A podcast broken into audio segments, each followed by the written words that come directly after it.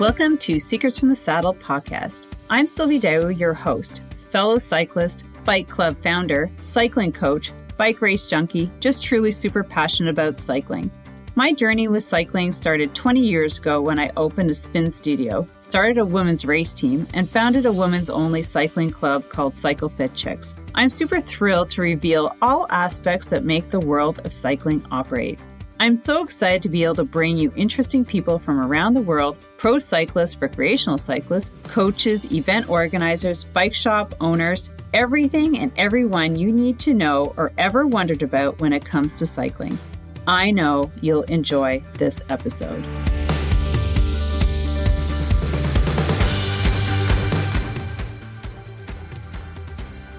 Welcome back to another episode of Secrets from the Saddle, All Things Cycling podcast with your host, Sylvie Dow. And I'm super excited to welcome back one of our past episode uh, invitees, which was Kathryn Bertine. Can you believe it? She was episode 81. Uh, so I, I think like two years ago, and we are up to over 330 episodes. So it's been a long time. I'm super excited. This time, last time we were talking about her book stand and we're going to touch on it at the end because she's doing some super exciting things about with it. But this time is what we didn't touch on last time is her foundation uh, which is called homestretch foundation. And what it does is it's a place where it's a non-for-profit organization that provides temporary housing and other resources to professional and elite females who are going through the phases of trying to get to pro status. And if I've never been there, but I've interviewed enough ladies to know that it's not exp- it's not cheap, it's expensive.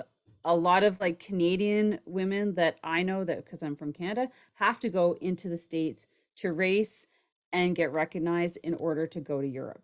And um, for that, Kathryn has um, provided this is in Tuscany. Tu- no, it's in Tucson, Tucson, Tucson. Arizona. I don't Tucson, Tuscany. I was gonna say T. Tuscany. It's a It would different be nice to world. be in Tuscany, right? But Tucson, Arizona, and I am super excited to have you here to talk all about it. Thank you. It's good to be back. And I love talking about Homestretch, especially now that it's been in existence for seven years. That makes us really happy. Wow. And we were just mentioning that um, because Kathryn has been doing a lot of activism towards the Trail des Femmes. We saw that happen last year in Paris-Roubaix.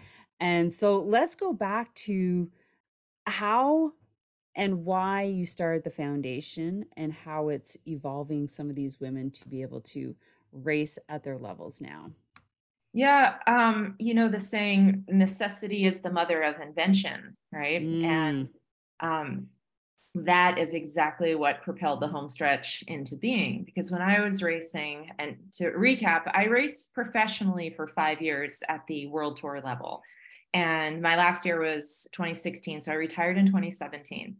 But it was really around like 2015, 2016, also 2014, um, where it dawned on me that the there was no base salary for women and that this Mm. level of sport trying to compete at the world tour even when you are racing against the best on the top teams in the world you still didn't have a livable base wage Yeah. teams weren't paying their riders appropriately and i remember thinking like oh my god i've arrived but i'm not like I, i'm gonna have to quit i i Yeah, can't I can't afford this. myself right Yeah. so that was such a bummer to have that realization. And I'm all for a struggle along the way up. You know, Mhm. we all pay our dues, whether it's in sport or any profession. You know, you want to be a doctor, you got to pay your way through med school. You know, Yeah. so I'm okay with struggling, knowing that once you get to where you're supposed to be, that's where you're supposed to earn a living. And the fact that the men had a base salary and the women didn't. And here I was carrying um, at minimum two part-time jobs. I was working with El Grupo Youth Cycling in Tucson, Arizona, and I was working as a freelancer, you know, pet sitting, any other jobs I could pick up. And I'm thinking, you know, none of the men at the world tour level have to do this. So Yeah. it started the gears turning, and I was like, all right, um, what we need to do is fix the broken part of the system. And that's the part that women at the world tour level need to be paid equally. Mm-hmm. And behind the scenes, we're going to lobby for that change. And until that is fixed, um, wouldn't it be amazing if there were a place where female pro cyclists could go and they could live and train for free? They could live somewhere and yeah. not have to pay rent, utilities, all that stuff that we associate with daily life, right? So, yeah. um, that was what kind of kicked into plan for me. Like I, I, I started business proposal, and it really came from a place of me needing something like this, mm-hmm. and um, started that proposal in 2015. Found an investor in 2016 who was willing to jump in and say, like, I believe in this. Let's make this happen because you know honestly like the homestretch foundation is an extremely large residence there's one main house and two guest houses yeah. that can you know house anywhere from six to to up to 12 athletes comfortably um, and it's just you know it's amazing but that really needed something to get off the ground right so I remember reading that part in your book. Yeah. So if you ever want to reference some of the stuff, Mm. Yeah, the book's good one. So now the first thing, it was like finding a location. Yeah. Like, right, like this has got to be a special spot. So how did that happen? So I I'm a New York native, but I've been living in Tucson for the past 25 years. Oh. And I stayed here because um, the cycling, the the terrain is perfect. Um, and the climate for honestly for for 10 months out of the year, we've got the greatest climate for training until but, it gets hot. yeah, until you don't want to be here in like July and August. You know, no. June's even a tough one, but um, knowing that the majority of pro cyclists and even pro triathletes, you know, anybody who needs this type of of environment will come here between let's say November through May. Like that six month stretch of the year is prime training time to be out here. And it's not just because of the lo- lovely temperature that we have, but the topography. We have Mount Lemmon, which is a famous route, you know, 26 miles up a paved mountain road. Um, we have tons of mountain bike areas as well, but the mm-hmm. road riding here is fantastic. We also have a really sound group infrastructure where you can go on these group rides that really truly mimic UCI level racing. Oh. Yeah, the shootout, the Tuesday ride. I've heard about that. Oh, yeah. it's I credit the shootout with getting me to the ability to turn professional. Uh-huh. So, you know, it's it's no joke here. If you can keep up with these um, these men, you know, primarily men, it's, mm-hmm. it's so mm-hmm. awesome now how many more women we have in the sport. But to come here and and hold your own against some of the strongest men, um, that'll raise your level real fast. So that is key. Ride with people key. you way mm-hmm. beyond your level to Oh yeah. Mm-hmm. So stepping out of that comfort zone at least a couple times a month, right? You basically have to live in the uncomfortable zone. Yeah. Mm-hmm. so it's uh Tucson was was the right place for this. Also, um, we, you know, we house a lot of Canadians and a lot of Europeans because obviously the winters are not as favorable. Mm-hmm. and we love that we have this ability because of our location you know to make this happen. And that was uh, so i knew for certain that it that homestretch foundation belonged here. And i love tucson. We have an incredible community here not just in cycling but just any niche that you might find your way into in life. It's pretty amazing. People are just great here. I hear a lot of good things about tucson Mm-hmm. And uh, and I I know a handful of girls from my region, from Ottawa, who have made their way down there and been one of the the the uh, residents at your uh, at your place. So, but how did you find the ideal place? Yeah, uh, this is this is fun for me. So, um, I went through a, a, tough stretch in my life coming out of a divorce where I was living with my dad for a couple years as I got myself back on my mm. feet. And um, my dad lived in this wonderful condo complex um, on this east northeast side of, of Tucson. And so all of my rides started and ended from from there, obviously. And um, every day for I would say for about a year, I would pass this um, swinging for sale sign that had this cab underneath it, you know, and this was honestly, this was just not even a quarter mile away from where my dad lived.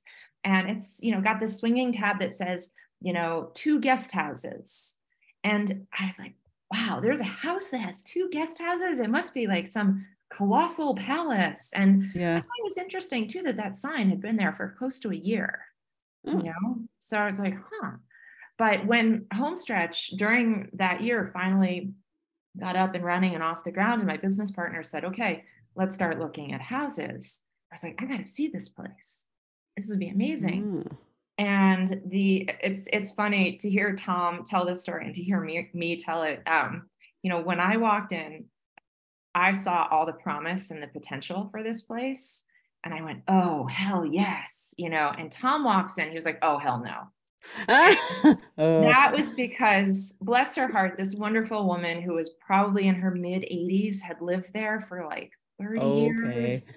so the decor, you know, uh-huh. really hadn't stepped out of the the early 80s. Mm-hmm. Um, but you know once you peel back those layers of, of what had been like shag carpeting shag carpet, yeah. giant chandeliers and like, wallpaper oh wallpaper drapes you know all these things that that are not you know maybe more modern like we are used to you know so i i kind of got it i was like okay i can see why maybe your normal buyer would just get turned off by the aesthetic but mm-hmm. I could see beneath that and be like, no, this this residence is incredible and it's amazing, and this is the place. This is the place. So Tom warmed to it. Oh yeah, yeah. He's like, I trust you. I'm like, good. you should. This is my jam. Like I, I can see the vision. So. Does it have a big property, Kathryn? Yeah. Um. So the main house. Um we have two rooms upstairs, but I live in the upstairs of the main house, right? Mm-hmm. So I uh, I have a bedroom not just for myself, but it you know for my own friends and family, etc. Mm-hmm. Like I, I deserve having my own life too. yeah, yeah. And then we have a, a second floor downstairs where I put two alumni down there. There are two bedrooms down there, and then in each of the two guest houses, two beds in each of those guest houses, and now each guest house the main house upstairs, the main house downstairs, all of these have their own kitchen, their own bathroom. Oh, wow. Their own, yeah, kitchens, bathrooms, uh, washer, dryer in all of these units. So for me, what that creates is, um, you know, especially these two independent guest houses, these mm-hmm. athletes mm-hmm. are fully functional adults living, yeah. um, you know, on their own, but together. Like they, I'm not a dorm mom, so to speak. It's not like yeah. they they need to come in and use my kitchen or bathroom, etc. Mm-hmm. We can all coexist. You don't have to fit, clean up after them. Basically. No, heck, well, you know, mm, funny bring that up. The... oh, I don't. Mm. no, no, it's okay. It's um when it when it gets to the end of the year, all of these athletes know. We even have it in our kind of our bylaws. You know, you are the guest, but you're also the maid. Like you, right? You know and, and i remind them i'm like you get to live here for free. You need to treat this place like um you know not just like, like better than your house. Yeah yeah you know and you have to make sure that if you want to come back here then i need to know that you are a clean human being who will engage in you know just um, sanitary uh, measures. We've had a few instances where um, i can say that some residents maybe will not be invited back just because they don't seem to get that memo. Of, uh, I was going to ask if there are any non-returnees or they just. Uh, that's a different. Not sometimes you know if we have a great person, but they're they're not messy but dirty, like they leave things dirty and gross. Oh, mm-hmm. they go mm-hmm. to the end of the line for you know reapplication admission. Um, but I would say uh, we get that question a lot. Like, have you know have you turned people away? So um, we have had we've been around seven years. We've had 88 athletes from 18 different countries. Yeah. In those 88 athletes we have had um, we have had four you know over the course of seven years. So this is basically one person every other mm-hmm. year that um, does not fit in with the the vibe you know? Right. Um, and we have a very very good vibe protocol and and screening process but every now and then somebody gets through who um, i think it really boils down to they're not the best candidate for a group living situation right and when we we're talking about two guest houses and you know there's there's plenty of of individuality that goes along yeah. um, so it's not like you're surrounded by six people and you're on each other's backs all the time. Mhm. You know, it's it's really nice that you get a lot of your own indivi- individual time. Um, yeah it's like having a roommate it's like having a roommate. yeah right? And being a grown up. Like our average age at Homestretch Mhm. is 27 to 28. So Oh, that means wow. we get Okay. applicants as young as 20 and Mhm. as actually I can say you know 19 and as old as um 41. So really Yep, yep. So um, it averages out that the you know the normal age span is somewhere around 27, 28, and um, yeah. So to have you know just four that maybe didn't fit the vibe, but at the same time, we've never actually had to kick anybody out. You know, it's not like somebody did something so bad Mhm. like you have to leave. Um, but we also instilled a really interesting principle, which is good to talk about. And that, and it says this on our application site, um, you know, the frequently asked questions, but um, we we do not um, we do not provide residence for athletes who are struggling with an eating disorder. oh Yeah. And we know there's Oh. lots of disordered eating that happens in sport.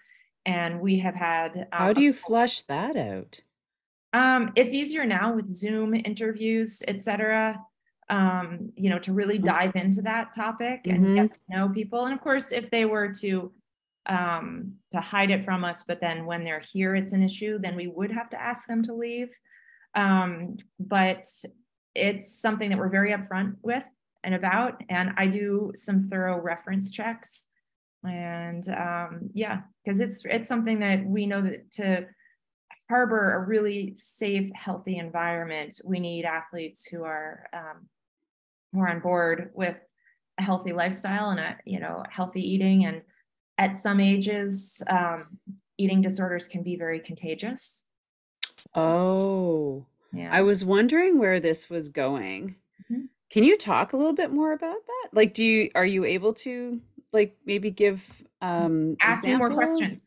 Yeah, like because I I would never have thought of that, but I can see when you say contagious, like because again, go back to some of my some of the girls that I've interviewed, and they have had like, you know, have come from early on, I might say, teenagerhood, where they had eating disorders and very toxic coaches, things of that nature. Yeah. Um, mm, but how do you how do you dive into a candidate and then, you know, maybe not bring them in because you've unearthed like Right. Well, um, a potential eating one of the- One of the helpful things is that we have it in our frequently asked questions, and you have Right. to do those before you Yeah. apply. And then I'm, as you can tell, I'm a very direct person. so Yeah.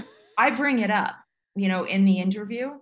People Mhm. don't just apply and get to come here. There's a there is a thorough Mm. interview process. I check all the refer- references, and then I check references they might not know that I'm checking. And Mm. um, so I get a pretty good sense of, of somebody's character that way. Um, but when we actually have our in-person interview, I bring it up. You know, um, have you struggled with an eating disorder in the past? Um, are you, you know, are you healed from it? Where are you in the journey? Um, you know, and I ask to, you know, about dietary preferences, et cetera, all of that. Um, so it, it kind of, for me, it's now easy. And also, so I'm 48, but when I was in my early 20s, I did suffer from an eating Yeah. disorder. And um, I saw how, especially endurance sports, you know, it can be a minefield if somebody's struggling and they think they're in their own world, it can actually project onto other people, especially if you have a roommate. So Yeah. um, it came to my attention a few years back when a couple of our homestretch residents, uh, this is a few years back, but they came to me and they said, "Hey, we're we're really struggling with one of the athletes who is here, Right. Okay. and um, you know she's not eating, and um, she's constantly moving, you know, like burning, burning calories all the mm-hmm. time, all the time.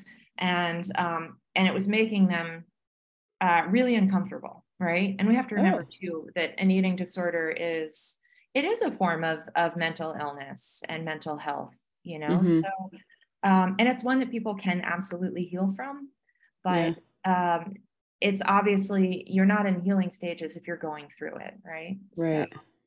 So, um, so we made that policy, and um, oh, okay. and we had to, you know, when these hmm. athletes came to me with the with the information about the athlete who um, was struggling, who made them uncomfortable, uh, she only had a short window of time left at Homestretch. Mm-hmm. So um, we we didn't have to ask her to leave, but mm-hmm. it helped us install this policy of like from now now moving forward, this is how yeah. it's be. And so it's been helpful to have that in place. Were you able to help her at the we time, or did we? You... Yeah, we we were able to say, hey, um, you know, here's we would love like you have an open door policy, and that we'd love to have you back here in the future, but it'll need to be at a time when you are well and healed. Mm-hmm. And um, here are some links that you could mm-hmm. um, explore in terms of where to get help in the area that you live. Um, and yeah, you know, I think that's. Uh, I mean, she she heard us. Whether or not mm-hmm. she followed through is um, is you know, I I don't know the answer. Yeah, but it all comes out in the end, though. It does. It does. It's an unfortunate part. It is. It is. But again, you know, 88 athletes through the house and mm-hmm. and it's our numbers have been very good because we have our you know our selection process pretty dialed in at this point yeah good yeah wow so let's talk about um your activism back in the day mm-hmm. when you were when you were one of the one of the many who were well one of the main one of the main ladies there's have been others ladies coming through pushing for more uh, for the Tour de Femme, and it it's and it happened last year. How did you feel about that? Oh, I have um, two very distinct set of emotions, and the first yeah. one, thrilled, so happy for the athletes, so happy for the for the progress itself. Mm-hmm.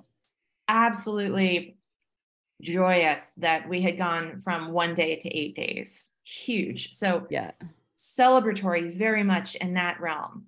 But because I know ASO and I know what they're like behind the scenes because of mm-hmm. all of our fight for La Course by Tour de France, um, I am also very wary that um, and my biggest fear and concern, and I, I talk about this openly. I was I've been in the media citing this, but my biggest fear is that we stay at eight days for eight more years.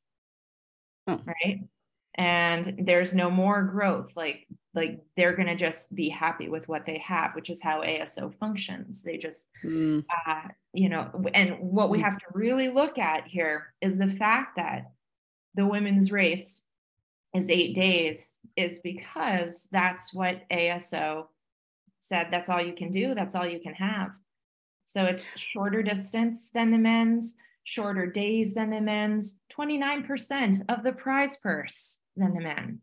So there oh. are still hmm. a lot of flaws and a lot of struggles. And usually the next question that comes from this is like, wait a minute, eight days or shorter racing is usually more exciting. You know, it, it's more fun to watch a three and a half hour race than it is a six hour race. And I, I definitely agree with that. Yeah. However, yeah. However, they're giving the women three and a half race, three and a half hour races because they do not feel that a woman can physically do a six hour stage. Right. Yeah. So that's one of the things that we really have to look very closely. And I remind people that equality can go both ways.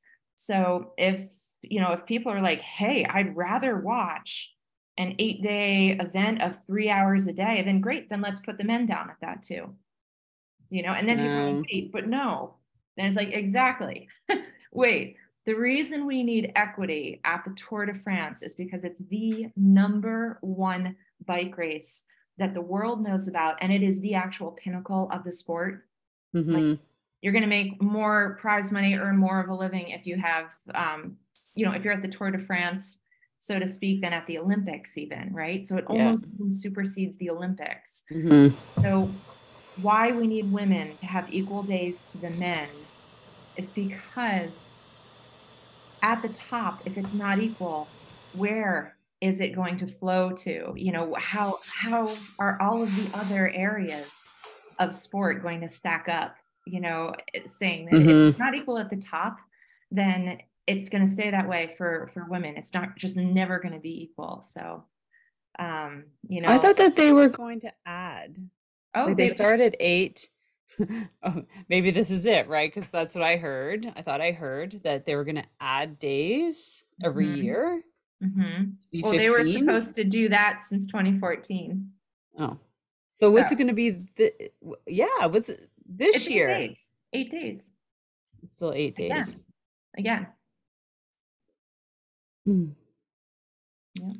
So you think there'd be like you should just be happy with that Yeah. Oh, yeah. instead yeah. of like That's why with La Course being one day, they wanted us to be happy with that for eight years. yeah Right. So it's it it's still it's like an advanced tokenism. You know, they they've Mm. relinquished and given eight days, but this is still one third of the distance of the men's race. You know. So Yeah. the men still have 21 days. The women have eight. And I think that did they not track viewerism? oh yeah, like- oh, they know. They know. They know. Well, I think I think that. a lot of us really did take in the women's. I think I Mhm. took more in more of the women's than the men's actually. Just Oh, for sure. because, it was new. you know, it was 21 exciting. days. Well, no, it's like 21 days. You're like, okay. I You hear know, so you go every second or third race. You're like, okay, I'll jump in and and watch some of this, or I'll get or just catch like the the the um the clips at the end. Right. You know. I know. I know.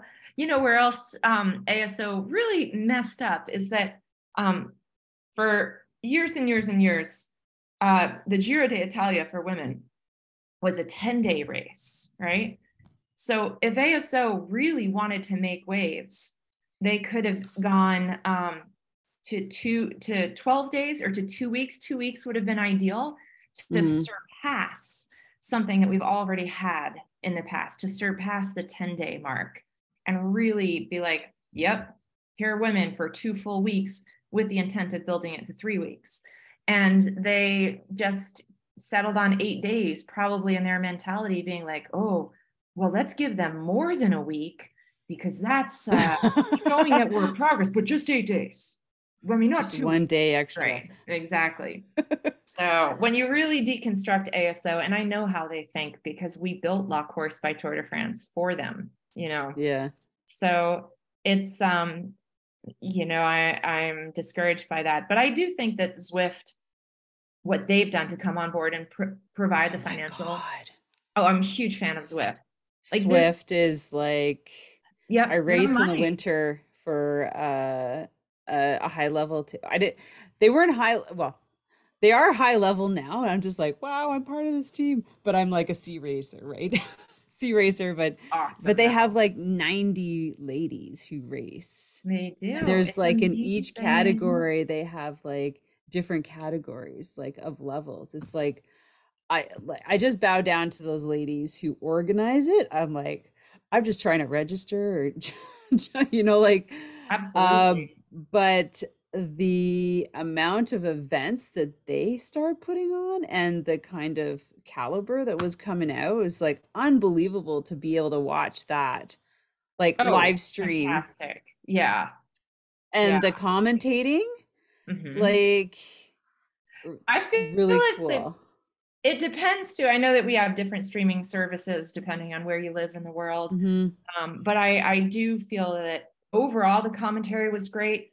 There are a couple commentaries that maybe could do a better job in terms of like getting a little more a bit little bit more modern, you know, yeah um, like that the one day that there was a, a crash in the peloton and you know comments made on like oh are the women ready for this or you know like oh come on please. How many times do men crash in the Tour de France? A gazillion, but the women are held under this like scrutinous microscopic view of you know mm. anytime that, that something like that happens um it's uh it's really easy for certain commentators to I guess yield toward the negative toward the negative rather than taking that moment to be like, yep, they crashed just like the men, you know. yeah.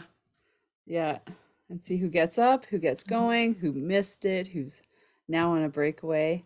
Mm-hmm. It's, it's always very exciting. So, talk about some of the ladies that went through homestretch that made it into like the yeah. pro cycling uh circuit that because that's super exciting, right, Kathryn? Well, we that, should you know, like you could be Oh, it's huge. Last year we had Emily Newsom, who is, you know, we call all of our homestretch athletes, we call them stretchies. That's their oh, I saw that.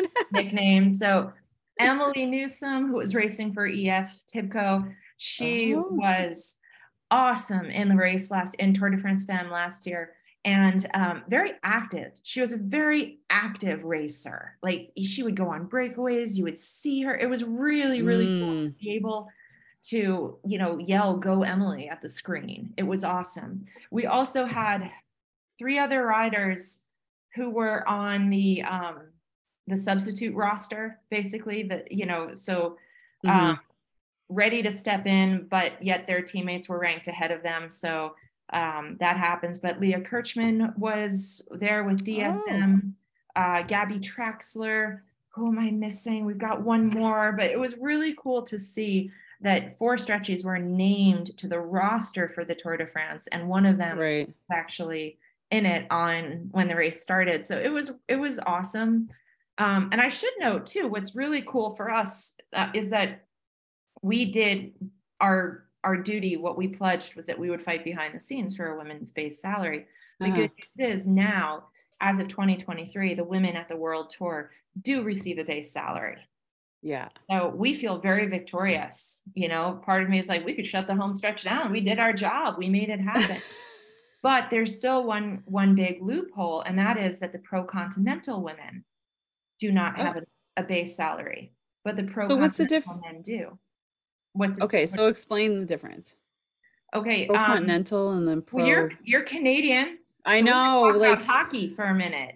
Yeah. Well, all yeah. Okay. So if you're double A, triple A, yes, pro. Okay. How many do we have in hockey? Okay.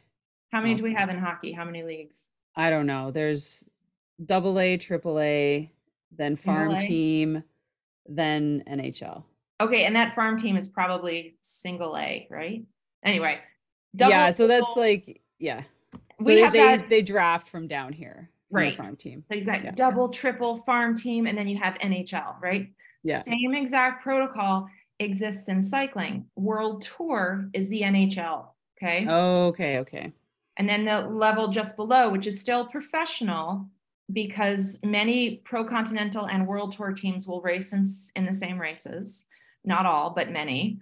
Um, and that pro continental level is basically um, the minor league team. So we're going to call that uh, the farm team level and okay. or you could call you know uh, single A if you wanted to. Mm-hmm. And below that, there's a division called Neo Pro, and that's for, um, you know, I'll get to that in a second. And then there's a fourth level, which is domestic elite teams. Okay. Oh, Most okay. domestic elite teams are amateur but high level elite. Mm-hmm. Okay. They don't have a salary down here. At Neo Pro for the men, that's usually in the um the the almost kids who are getting their first pro contract. They might be, you know, they're over 18, but they're young. Um, and there's something like the Neo Pro contract for men is something like $23,000. Okay. But hey, that's a big step up from nothing, right? There yeah, is no, just above poverty level. Mm, a little bit further little, above. Tiny bit, tiny bit, just there is no Neo Pro designation for the women. And then we go to oh. the next level, which is Pro Continental. The pro continental uh, men get about 35K euro. Pro continental women, nothing. There is no base salary allocation for them. Oh. At the world tour, the men get about 50K. The women get the they get the diagonal. They get what the the um the minor league men get. They get 35K. So there is a base salary, but the structure is way off. And what's happening at the pro continental level, which is, I think, in my opinion, is probably the most important level. Because when athletes at the pro Conti level are doing great, they get recruited up to the world tour. Mm-hmm. Right. So it's like you said, the farm team. Um, yeah. You know, how else are you going to know who to bring up to the world tour unless you see what's happening at the at the farm? Mm-hmm. so, At the farm, yeah. it's it's the most important level and the reason well the reason they don't have the base salary allocation is because the um, the UCI is just a dinosaur and they have not gotten around to mandating it and allocating it. And here's what's happening and this is what what's really detrimental and bad. Um, some teams there are a few teams out there are actually stepping up and they're paying their athletes you know anywhere from mm, 10 but some are paying them 30k to be on that Mhm. domestic or that uh, pro continental team. But some teams are not and what they're doing is um, signing an athlete and say well yeah you're going to race for us but you're going to race for free and if you don't want that then i'll go get this woman over here and we'll ask her instead. So they're really using the women and when you really start peeling back the layers where it gets even more awful is that the majority of these directors and the staff of these teams they get a salary. Oh yeah, I bet. they're making money but the riders aren't and the women Well, they bring in all the glory too. So oh yeah they've Yeah. been conditioned the women have been conditioned to like well you're lucky to have a spot on this team and that's enough. Mhm. it's good enough that you're on our team so there's some real psychological bs that goes on So is it not the sponsors that need to start forking over more money or or yeah, oh, I think that's that where the right- money comes from. well it's the right sponsors do fork over the, the right Yeah. money but it's these antiquated old directors that don't know or don't know how to ask for it or don't realize that there are companies out there that will invest in women's equity. And Mhm. instead they're just going back to the same old you know the same old mill. Like they're they're reaching out within the industry like oh well let's make sure we get bikes and this and that first. And then they stop there and they don't look for the money and they don't look for the right money. So Mm.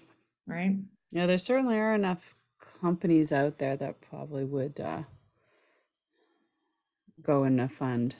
well look at homestretch i got a donor for homestretch because they believe that women and men should have an equal base salary hmm That's it. So that's where it all starts is you have to reach out, you have to ask, and you have to put yourself out there. And um, unfortunately, cycling is still really behind, you know, behind the times. And it's Mhm. not always just the UCI. I mean, they need to step up and they need to mandate that equal base salary for the women's pro continental because part of the other problem that's happening is if if a team can register with the UCI to be pro continental and say one team is doing it right and they're paying their riders and those riders are really good, they're top notch, they've been around for a while.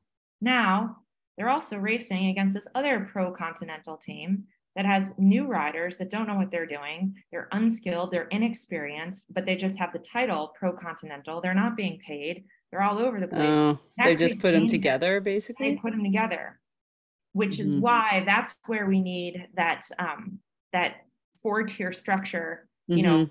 on the men's side as well as the women's you need um you can have two realms of pro continental one pro continental two or just call it you know uh, you send all of those pro conti ones that aren't pro- providing an actual salary you send them down to domestic elite until they're ready to get the Mm. sponsorship and the salary and join at the proper level so Yeah. It's a it's a lot to get used to or to know, like to follow. Like it's my job.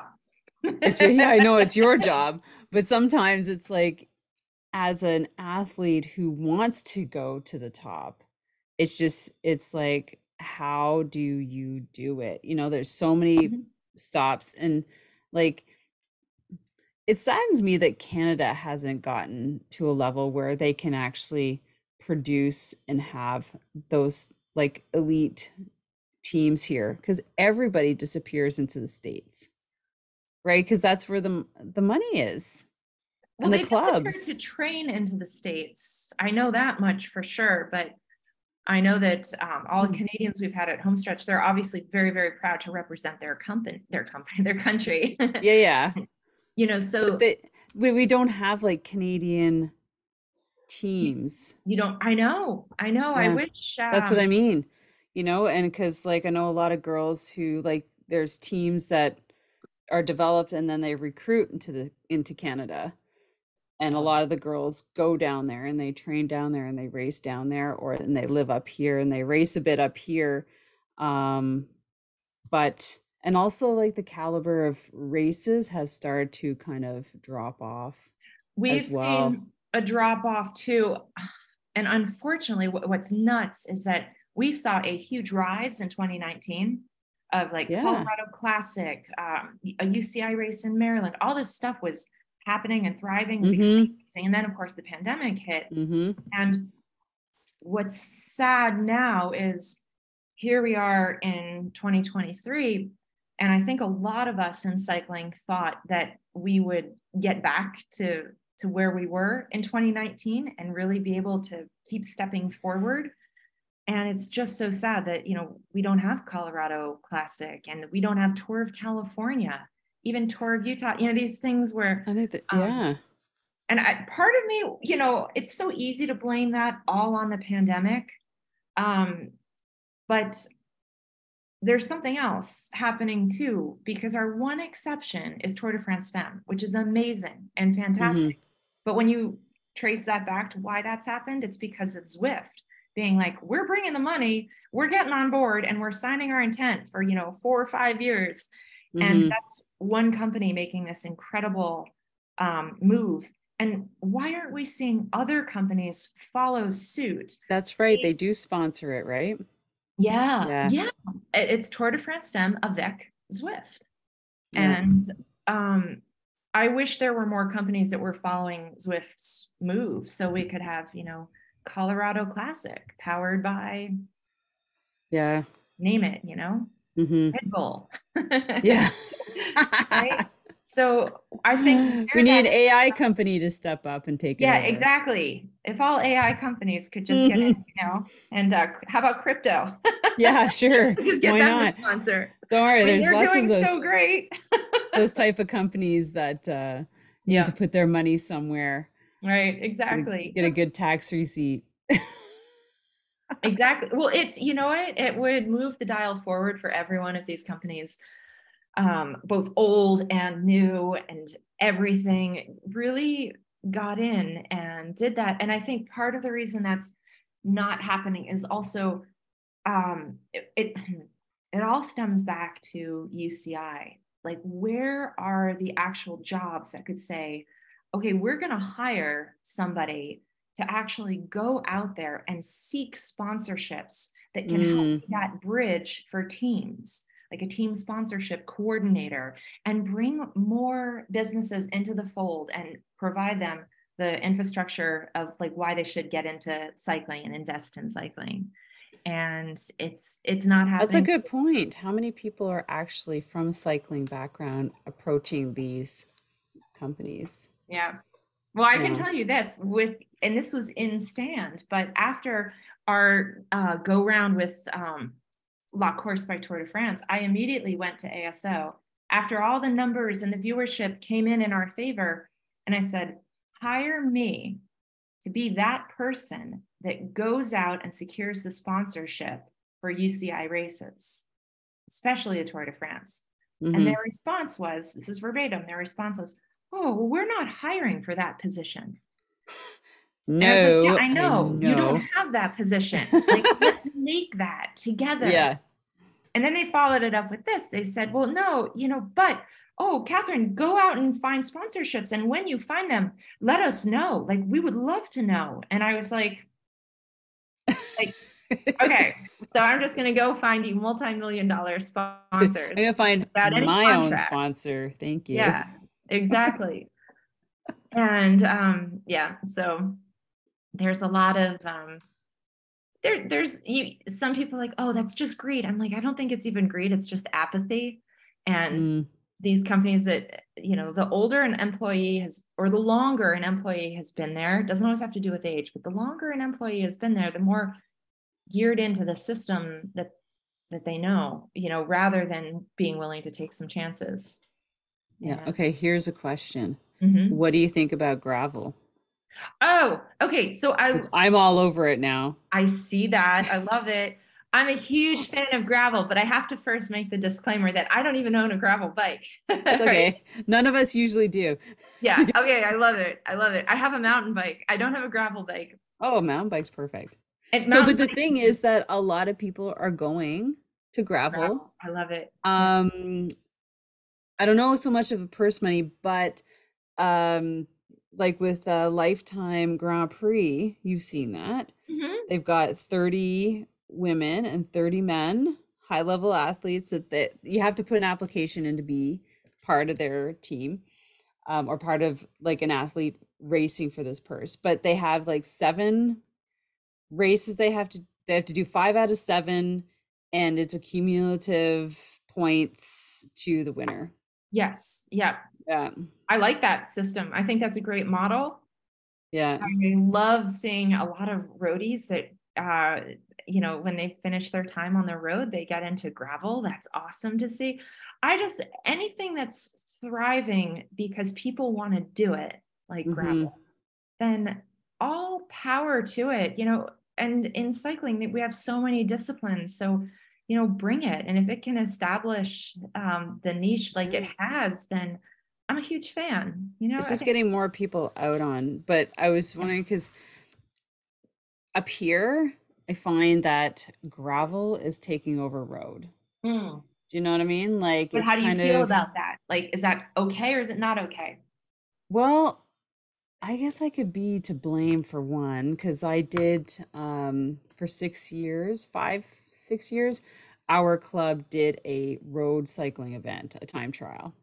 And we put it out. Uh, they uh, they were asking for more clubs to mm, um, step up and um, put on events. And I said, okay, well, this is the time because I've always wanted to have our club put on an event, and time trial is the easiest one to put on, the cheapest Mhm. um, with regards to you know commissaires and cars and you don't have to close anything and they don't have to go very far they just go out and back. Um, and it's over like in a matter of hours.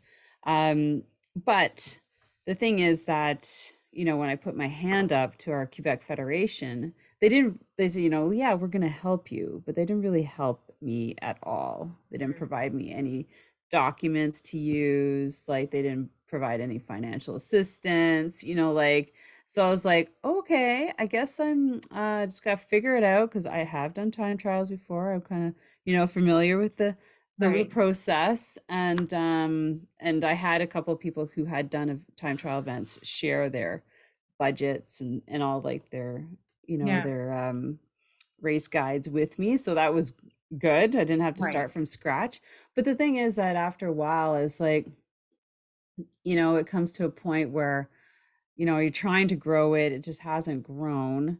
And then and then me i go and i i try a gravel event and i'm like um i like that a lot more. Fair enough.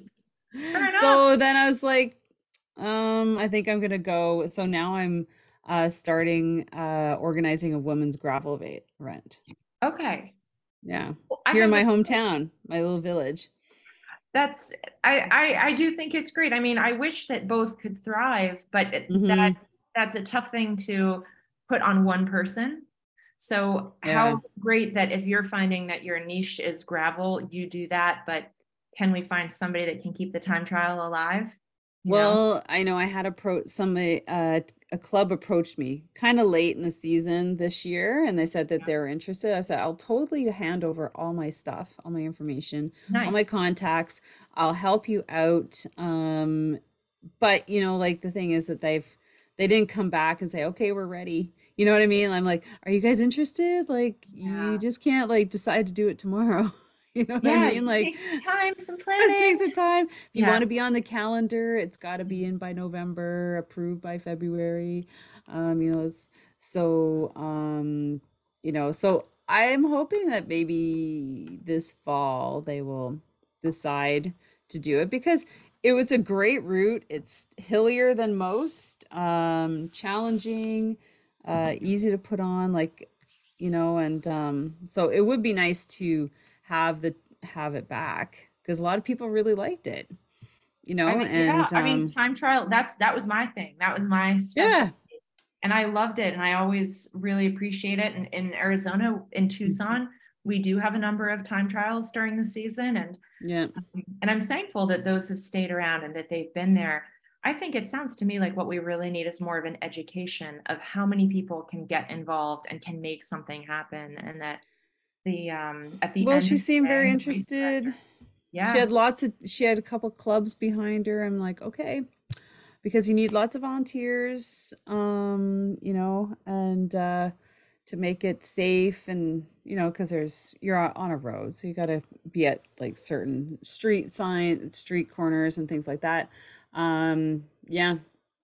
So I'm hoping she will, uh, you know, reach out again, see if that's something, but definitely need to like, you know, make it happen. And Yeah, uh, I can do the handoff. And so like, here, here's everything. Right. and I can do the, you know, do all the intros and things like that. Um, but Yeah. uh, yeah. We're only as good as our our coordinators and volunteers. If we don't have them in place, then we don't have racing. Yeah, and I was thinking like even then, um, making into like a three day stage race. Oh, nice. You know, yeah. but not like super long distances. Like you could do a short course uh crit, not a crit crit, but like a road crit. You know, it's like a five kilometer loop, so it's you don't have to shut down. It's like a crit. a circuit and- race. Yeah, kind of like a circuit, and then a prologue. Yeah. You know, because we have a Do ski it. hill. Those are perfect. That's what everybody does. Went up to the hill. Yeah. Um, I've done a number of those. I'm like, "Fuck, they're so brutal. And do the time trial. Yeah. And um, so, you know, but what I'm working on now is building that race, and I want to make it into a women's cycling festival. So road, Nice. gravel, and mountain. Awesome. Because we have everything like literally right here, and that's what everybody does. Um, and That's so wonderful. yeah, so it's kind of fun because I'm like, I want to do something that's really can, you know, capture a lot of women, give them something fun to do over the weekend. Mhm. Um, it's a little getaway because you know we need to get away, Oh, of course. things like that. But let's talk about. So we finished up with with a Homestretch. So if anybody's listening to this, um, and you find yourself in a situation where you are an athlete and you're needing to go to that next level and finding a good location to train throughout the winter. Oh, tell us a little bit about the not the we you talked about the application, but how what are the stretches where women come in? Is it like a fall Yeah. winter and then they go into the season racing Yep. or how's it work? So good question. So we have, um, I'll talk about the structure, which is, and we've changed this model for the better. So Mhm. um, athletes can apply for a three month residency or a six month residency. okay. Um, the three month residency is broken into winter and spring, right? So winter is Okay. December, January, February, and spring Mhm. is March, April, May. Mm, And okay. um, we, you know, had um, we had eight new athletes this year, and uh, between two and four alumni who would rotate in and out. And alumni have a little bit of wiggle room if they've been here before and they know how it works. But for our um, initial first time residents, it is a three month block, and we Okay. cater first to the UCI Pro Continental athletes. Oh, okay. So that's first. I mean, we used to focus on World Tour first, but now that World Tour have a salary, they they don't need Homestretch as much as the Pro Continental riders do. You were gonna say something. Yeah, I was so so I was just thinking of one one of the girls, Emily, that I know that went there, and I don't think I'm not sure. She says she was there, but I don't think she had a contract. But she was looking, I know that she did a lot of applications to different pro teams, but she did spend some time at your at um at Homestretch. So So was that that- before you started I Mm, guess. um, Um, it depends. We've had a few Emily's, but I can I can okay, answer- hold on. I will find so- who it was. you know what as you're looking for that i can answer it in a in a kind of a Yeah. blank term is that we have a three tier kind of level of the applications right so first first dibs so to speak is pro Mhm. continental so you're already on the minor league equivalent of a professional team Oh, okay. Okay. a little bit but you're not getting a full salary or even if Mhm. you are getting a full salary but it's way too small right so Mhm. Pro Continental gets first dib. Um, second dib dibs um, are for rising elites who are already on domestic elite teams, but they are Um, bridging that gap up to Maybe the, that was it. yeah. So we do um, we do have some athletes there, and the third the third category um, special circumstance situations, and I love I love this example because it's happened twice for us. Um, we have taken in two Olympic rowers who were transitioning Oh, over to pro cycling, right? wow. Got one Really? Canadian, Caileigh Filmer. She was a bronze medalist in Wow. um, in the pair. She was incredible. And then she had gotten into cycling during the pandemic when she couldn't row with teammates in a boat, right? Um, and she was, you know, she had come in fifth at Canadian Nationals and just her first time really on the bike, you know, or her first, her first season. And she was very determined to go professional in the sport and she was racing on a domestic elite team, uh, the Mm. cyclery, right? oh, yeah, yeah. Yes, yes. So when she applied, um, the fact that okay, she's got an Olympic medal and she's coming Mhm. over to cycling, and I knew immediately I'm like she's going to get that pro contract, and Yeah. um, so we took her in, and then next year, sure enough, she got her pro contract with uh, Team 2024, right? Okay. So that's and same exact thing happened with uh, another Olympic rower, Kendall Chase, U.S. Um, rower slash rider, and ironically, they were Caileigh and Kendall were roommates in college, or excuse me, boat mates in college. They were both on the rowing team at Berkeley together. So oh, that's hilarious. right. And um, so I bet you they contacted each other. Hey, what do you think about this? We should like, Right? split from rowing. like if you're if you're already an Olympic athlete, Yeah. an Olympic medalist, like um, you know, we might we might be able to get you in, you know, a little bit sooner. Um, well, we do um have app- athletes apply who are um, under 21. Um, they we are a we don't house minors, right? But in the US, our age range is 21 and up, but we will make exceptions for 20 year olds or even 19 year olds if they're already signed to a pro continental team and if they're very mature, you know, Yeah. kind of a one two punch. Um, but really it's 21 and up. So it's, uh, it's, we're not catering to the juniors. Um, Mhm. it's a whole different, um, a whole different Yeah. And they need their, their support as well, but it's just a little different. So um, we also, you know, we've helped men in the past. Often they've been um, in conjunction with a woman who's already at, you know, the pro Conti or world tour level. Um, and they're also in cycling. We once helped a an absolutely fabulous young man, Farid Nori from Afghanistan, who was building a mountain bike federation in his nation. This is before Oh, Taliban came Wow. in and messed everything up, you know, in the past couple years. But um, Mm. what he did to, you know, further his Olympic dream in mountain biking, but to create an, an entire federation in his company, his country was outstanding. And he was just a, a super high quality human being, you know. So mhm. now and then we will give men a residence here. And if we take one, we usually have to take two so they can be roommates. But uh, oh, right. yeah so there is there there's wiggle room you know but Mhm. the majority of our applicants are um um you know women on the pro conti level Yeah, well, that makes sense. Mhm. Cool. All right. So back to anybody listening to this and you're looking for a place and you know where you are in the cycling structure and you're moving up, talk, uh, reach out to Kathryn on, she's on Twitter all the time. wait, wait wait don't reach out to me on twitter though okay, don't, no, sorry, sorry. no i mean Scratch that. you can follow me on twitter but if you're serious about applying to homestretch you go to our Go website to the website, right? Yeah, go to the website. And i'll that tell you would this be, nothing gets me more than like you know, we're on Insta, we're on Twitter, we're on Facebook, we're on media channels. But when an athlete will message us through Insta or Twitter or wherever and be like, how do I apply? And I'm like, oh, sister, you got to do some research. Like, we have an actual website, you know, like, you don't use social media to, like, show me that you're doing some work here, you know?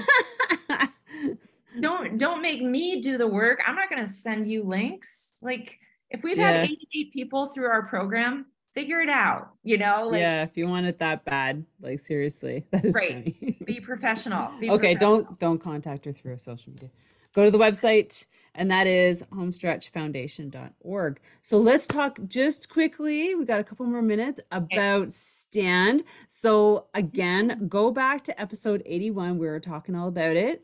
And I had just, at that point, I had just got her book, and it's a big book. And it took me months to get through. But you know why? It, well, it was big, and I don't read very fast, and I don't read very often but it was so detailed. It was almost like reading, then going back, and I'm like, okay, you know, it was like the whole story, which was amazing, um, of your career, like getting into your racing, and then the whole um lead up to the like your foundation and finding that and um a little bit of story about the divorce i'm very sorry about that um but let's talk about where you're taking the book now. Yeah, so the journey of stand is really about what happens when we stand on the front lines of change. And that was the fight mm. for women at the Tour de France. And all that detail comes into play because mm. Um, you know, we we thought it would be easy because everybody would be on board with yes, of course there should be a women's race in conjunction with the men's. And the fact that mm. it, you know, took uh, and the movie years to happen. and your movie. Yeah, half the road. Half the road. Yeah. Yeah. So that was uh there was a lot of like you were talking a lot about getting that done as well. Yeah, yeah, yeah. and from that interesting perspective of like how does this actually work when you want to do this stuff behind the scenes like what what do you go through to make that stuff mm-hmm. happen so yeah there's a lot of uh lot of twists and turns along the way so what's exciting was you know Stand came out in um, 2021 in your typical book format, which is print and digital, ebooks, mm-hmm. hardcover, paperback. It's all out there. Google it. It's there. Yeah, go to um, Amazon. Um, yeah, it's on Amazon. It's also you can order it through your indie local bookseller too. We always love supporting okay. bookshops. Um, but uh, so what was interesting was that this year, now we're coming on the two year anniversary of of Stand, and Spotify reached out and they said, "We're aware of your journey we think this is, you know, we think this book needs to be an ebook. Sorry, needs to be an audio book. Mm-hmm. And um, and we'd like to acquire it, which is a big deal. So basically the fact that women standing up and fighting for change is something that they wanted to acquire and make into an audiobook was huge. So I So I, Spotify, you said? Spotify. It'll be done on Spotify. They launched a book department to compete with No audio. way. Oh yeah. Really?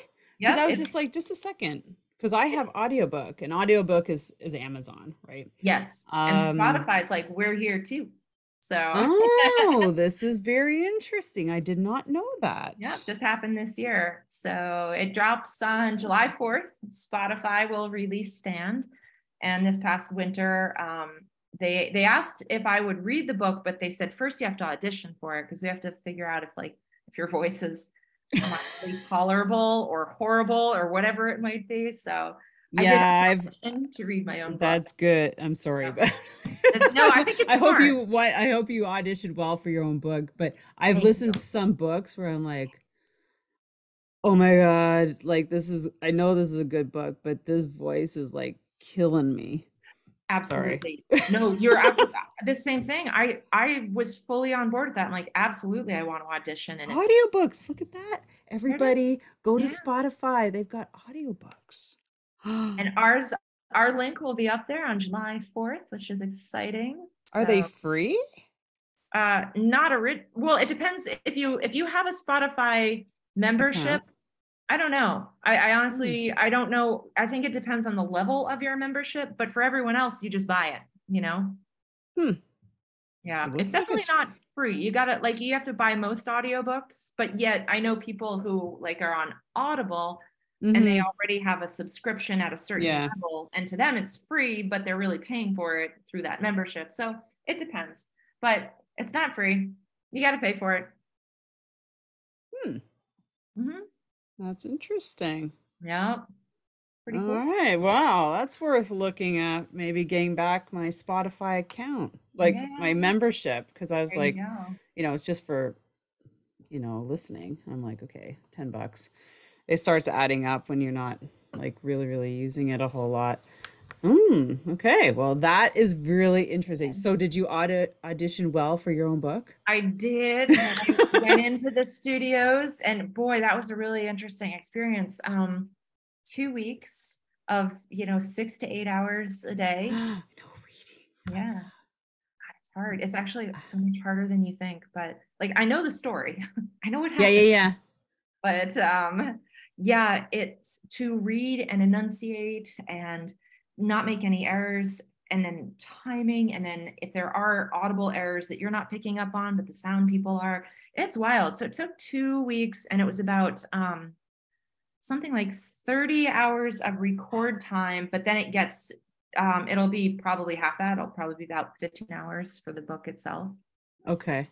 Yeah. Wow. Yeah, I can imagine.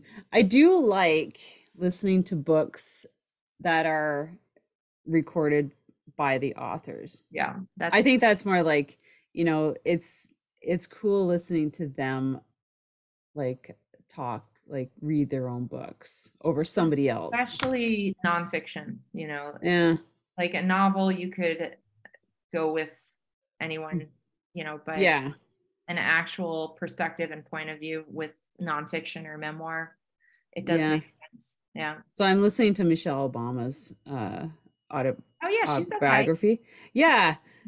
But so it's it's nice because you kind of like connecting with her and her voice, Yep. you know, though you've never really met her.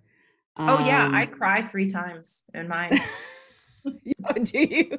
And they kept like- it. They I said, "Do you want me to reread that?" And they're like, "No, we would only ask you to reread it if it's um inaudible or just like really garbled, but if it's Yeah. just emotion, no, we we want you to leave it in." I was like, "Okay, okay, I need a break I need a break. now.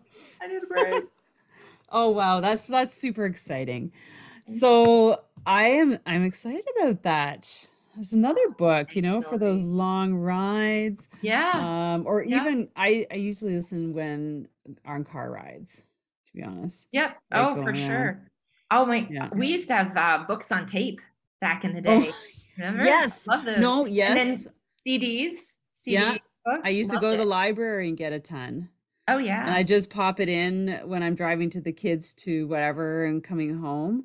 And Yeah. then sometimes I'd be in such a good uh, section that I do like an extra ride Okay. around the Around the block. block. I'm Yeah, I gotta see what's going on. I can't stop right now. I gotta will go. be so honored if I get, you know, an email or a post and someone tells me that they went around the block to finish the chapter. That'll Yeah, like, yeah. my heart will explode into happy rainbows. Well, this has been amazing. I love the share for Homestretch and what you're doing. Keep it up. There's so many women out there who are needing this. Um, you know, and more women coming up the the ranks and uh, heading to the States. I'm have to do something in Canada, maybe with the weather first. Wow. But um and also with your book. Congratulations on that. I'm glad I caught that little little uh tweet you put out there. I'm like, Thank "Oh, you. Yeah, there, that there is are super cool." good things on Twitter. There is I know. goodness on Twitter. You I just know, have to figure out who to follow to just see the good stuff, you know? Yeah. Well, I do follow a lot of cyclists actually. Yep. Yep. And it's funny how there's more, I find, oh, maybe it's just the people that I follow, but more athletes like tweeting really, you know, quick tweets on Twitter over Instagram. But it's just like, oh my God, you got to pick one platform. And I'm I'm a big fan of Twitter because I prefer words to to photos, you know. uh, Mhm, and I like that in Twitter you can drop a link to read something, mhm. whereas it just gets more complicated with that on Insta. So it's just I- very short, you know, it's Yeah. just like enough to read. yeah, All right. I am still cool. a Twitter fan. And for everybody who's like, oh, social media, it's just, it's messy and angry and this and that. I'm like, no, actually, you're in control of. You're not following the right people. Yeah. yeah. Exactly. Exactly. Yeah. There's a lot of angry people out there. So you should not be following them. yeah. And if you follow me, I will make um, silly, terrible jokes, you know, and uh, I love your um, hiking. My hiking and your riding. My riding. And, yeah. I am like 99% happy, positive vibes on Twitter with the every now and then, um, you know, snarky, snarky something. But who wants to read like nasty? But that's human, right? like exactly. nature. We're not always happy. No, no, you got to be real. Got to keep it real. Yeah. All right. Well, I thank you so much. And for everybody's listening, I hope you enjoyed this episode as much as we did or I did. And make sure to follow all of us on, uh, well, Kathryn on Twitter. That's where she loves to hang. Mm-hmm. And um, go to Spotify and, ch- and when did you say it's dropping? Uh, July 4th. And I'm July on, 4th. Oh, July what a perfect 4th. day. I'm on the Twitter and the Insta and the Facebook, but not the TikTok thing. I'm, I'm done. I know you can only pick so many. So many. But so July 4th, great day to have your book drop on Spotify. But if you guys are on Spotify, just go check out the new tab. It says audiobooks. Yeah, go watch it. Who knew? And figure out how you can get yours. So with that, and don't forget to follow the podcast on YouTube and on Instagram. So take care, everyone. Have an amazing day, and don't forget to ride your bike. And we'll be uh, talking to you later, Kathryn. Thank See you later. Bye, Sylvie. Bye, everyone. Bye. Bye. All right, everyone. Well, wasn't that amazing to be talking with Kathryn again after being on the podcast so long ago, episode 81? I can't believe it. Go check it out. She talks all about her book, but it's really super exciting what she's doing. So it's been seven years with um, uh, Homestretch Foundation um, as an athlete. Go check it out. Um, and also check out her book, Stand it was some really good reference material of like her whole uh, launching into her activism to get the woman's uh, equality started and how many you know like the ladies who are taking it on now uh, like Marianne uh, Miriam Clignet who is actually in um, France and working there uh, Jill Yesko who is doing um, she's working on it as well with a film. Um, there's so many women out there doing this, but we just don't really hear about it a whole lot. So I encourage you to go um, go check her episode and then take this one on, and you have yourselves an amazing day. I hope you enjoyed it all. Bye, guys.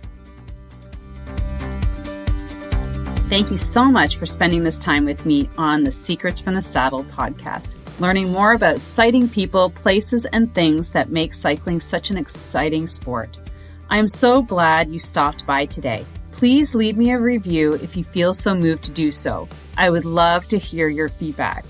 And if you could take one second to share this episode with someone you think would enjoy it, I would be forever grateful.